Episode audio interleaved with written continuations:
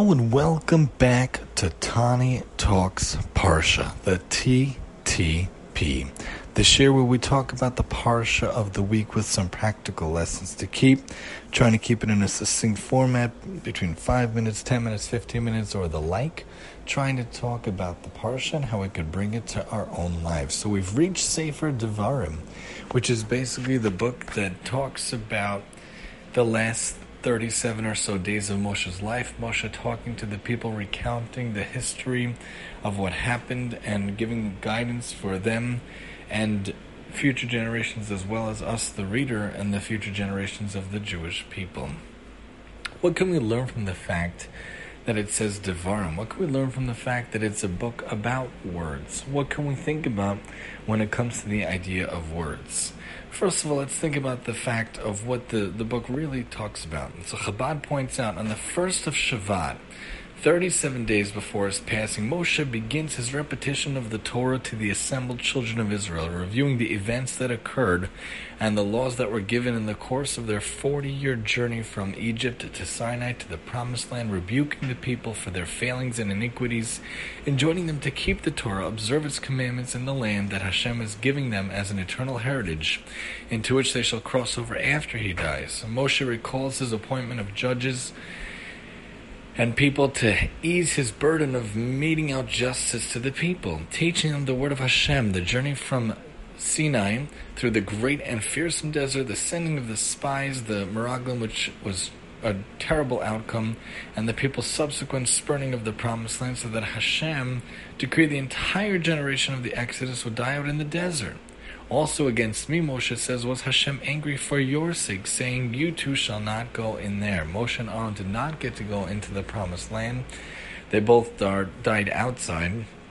Moshe got to see the promised land, and, and commentators explain he saw through Jewish history, but he didn't get to go into the promised land. He's, he davened many, many, many times, hundreds of times.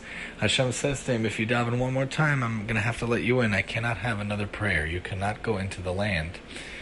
So it's interesting that Moshe talks about the events. He also recounts some more recent events the refusal of the nations of Moab and Ammon to allow the Jews to pass through the countries, the wars against the Amorite kings Sichon and Og, and the settlement of their lands by the tribes of Reuben and Gad and Chatzi Shevet Menashe. Moshe's message to his successor, his student Yoshua, will take the people into the land and lead them in the battles of and, and for its conquest and actual divide up the land, which took seven years and seven years. And Hashem says, Fear not. Al tafchidu, we would say in nowadays. I'm not so good with my grammar for Hebrew, but don't fear them. For Hashem, He shall fight for you. Hashem yilachem lachem ve'atem tacharishun. It says in Shemot when it was around the time of the Yam Suf. But I find it very interesting that you know Bereshis, you know, goes through a history. Again, the Torah is not a history book. The Bible, the the the five books of Moshe are not a history book, it's a guidebook. There are stories that are put in to teach us lessons because if you look at the timeline, Shemos takes place in one aspect, and then Vayikra has all the laws of the Kohen and whatnot, and, and Bamidbar and Devarim, it like fast forwards a lot of years. You go from the second year in the desert all the way to the end. What happened with the other 38 years? Nothing interesting happened. No, it wasn't the lessons that we had to learn from. They the the Meraglim they sent in the beginning, and then they were they were they were stuck traveling many times, and then they come to the end, and Moshe talks to everyone. The question is that uh, that that Moshe uses interesting words to explain different things to the people. He recounts their journeys and he recounts different events, sometimes subtly hinting to things and insinuating things and explaining things. And, and one of the things that he says is in Perek Aleph Pasuk Chaf Chet, Moreover, we have seen the sons of the giants there, Bnei Anakim, the descendants of Shamal and Azael, who fell from heaven in the generation of Enosh, Rashi points out.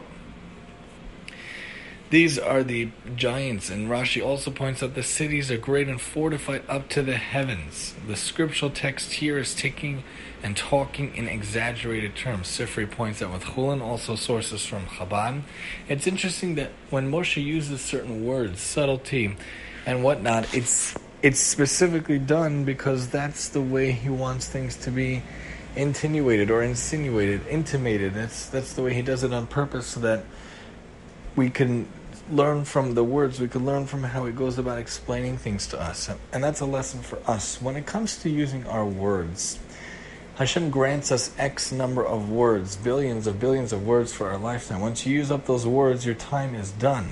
Once you use up those words, your time is done. So you have to make sure to use the words wisely.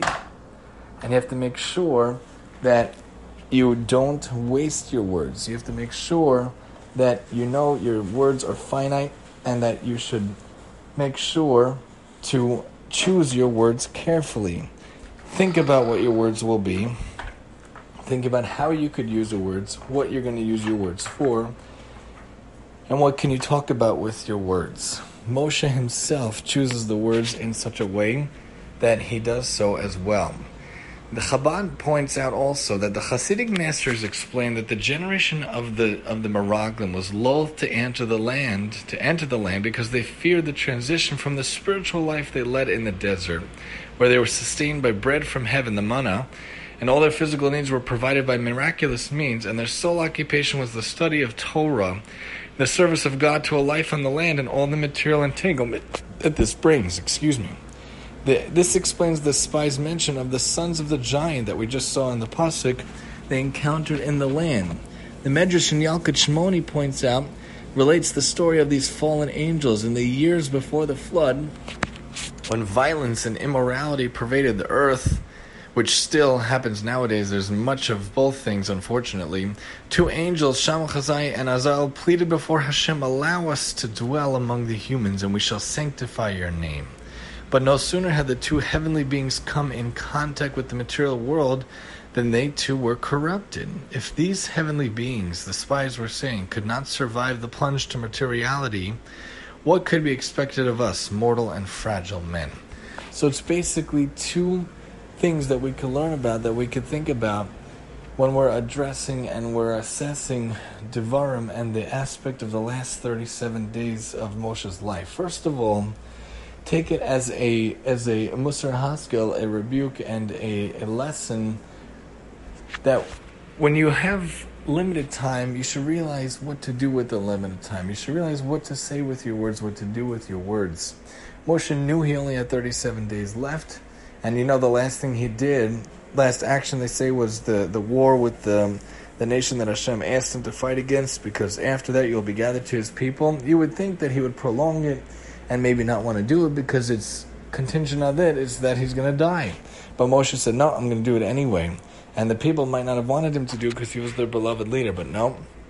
He did it, they listened, and they went and they fought, and then that was the end. So when you realize that you have a limited time in this world, we're only granted 120 years. We should be so zochet to get 120 years, but it's not granted that everyone will get such a long life, that everyone will have such a long life. What are we going to do with our life? What are we going to do with our words? Are we going to use our words for good? I talk about it all the time. Hashem gives us talents and abilities. I love to speak, I love to talk. And in college, I used it not for the best purpose. I had a radio show in college. One of my favorite things to do in senior year was once a week for about an hour, but it was it was a social show. It wasn't really used for Torah. So instead, what can I do with my words? Hashem put it in my mind a couple of years ago to make podcasts and use them in a Jewish way, in a helpful way. So the OT one is not Jewish specific but we try to use it to help people.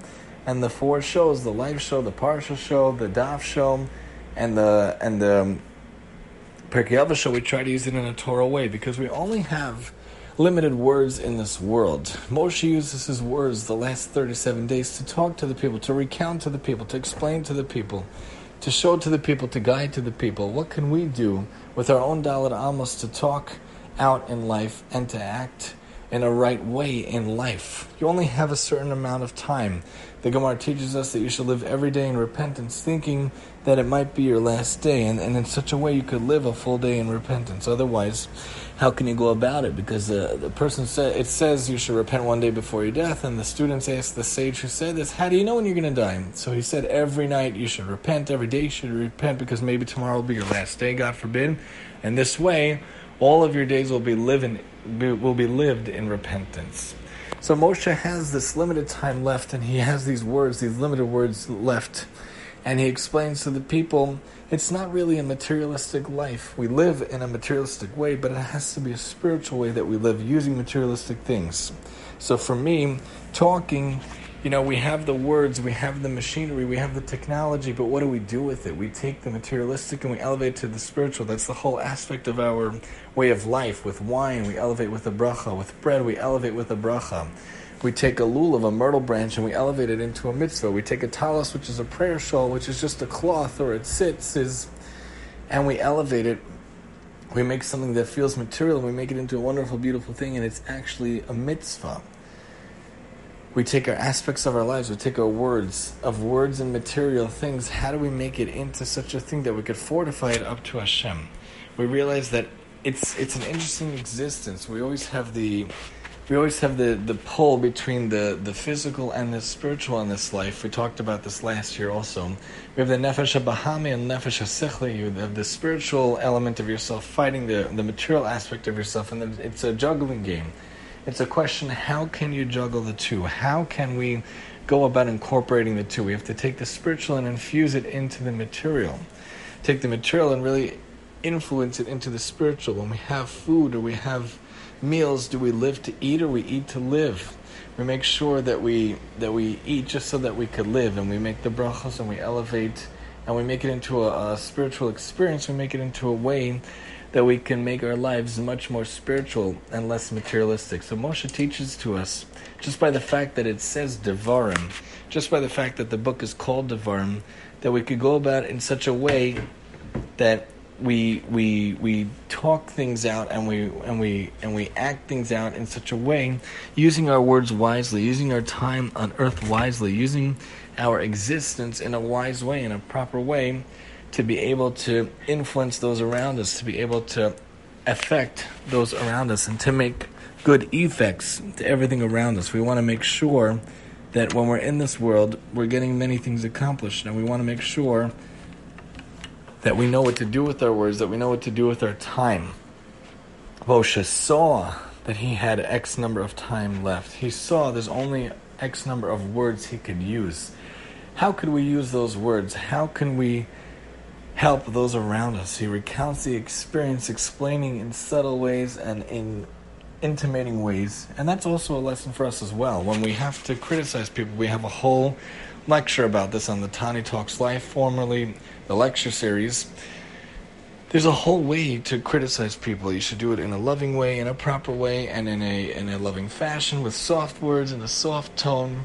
Moshe didn't yell at them at the top of his lungs for 37 days, the last 37 days. He did it in a way that came from an aspect of love. It came from an aspect of of of teaching to them and giving them the, the guidance to, to live in life. When we talk to others, we should interact in such a way, in such a loving way, using the words in a proper way that really has a good interaction. If someone comes to you, I've also talked about this before, if someone comes to you and attacks you with words, I've had this before with my own boss's administration or experiences in life, someone comes to you and attacks you in an antagonistic way, how do you respond with your words?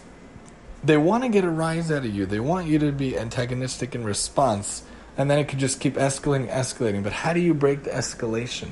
How do you break the the effects of such a conversation, the answer is to answer in a soft tone or to not answer at all because they want to get the rise, they want to get the response by acting against your nature. Ezehu Gibor Hakovesh, as Yitzro Pirkei teaches us, you go against your nature with your words and you choose not to answer or you choose to answer softly. That's a good way to respond. So when you talk to others, you should talk in a soft manner, using your words wisely, carefully chosen, realizing that we're only given X amount of words in our lifetime. We're only given X amount of years in our lifetime. We should be Zocha to always written in the book of life, Admev Esrim Shana for 120 years.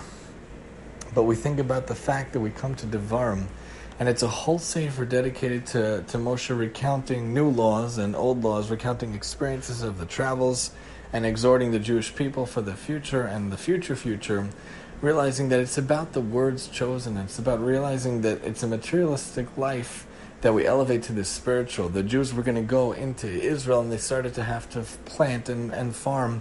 And they weren't used to that. They were used to a, a fully, you know, fully miraculous existence in the desert, being protected. The clothing grew with them. The food was absorbed. They didn't even have to, to, to get rid of the food and whatnot with their systems. It was a whole miraculous existence. And now they were going into the material. And that's the way you know, nowadays it is, and it might be the way that it's always supposed to be, where we have to figure out how to infuse the spiritual into the physical. So it's really a two part message. We think about the words, how to use our words, how to use our time, and we think about the material, how to infuse that into our lives. Of words and the materialistic nature, we learn from Devarim, from Moshe talking, exhorting the people how to do so in our own lives as well, to try to make a difference, make the world better little by little every single day. Join us next time as we talk Tani Talks Parsha, some practical lessons from the Parsha of the week. And I'm your host, Tani.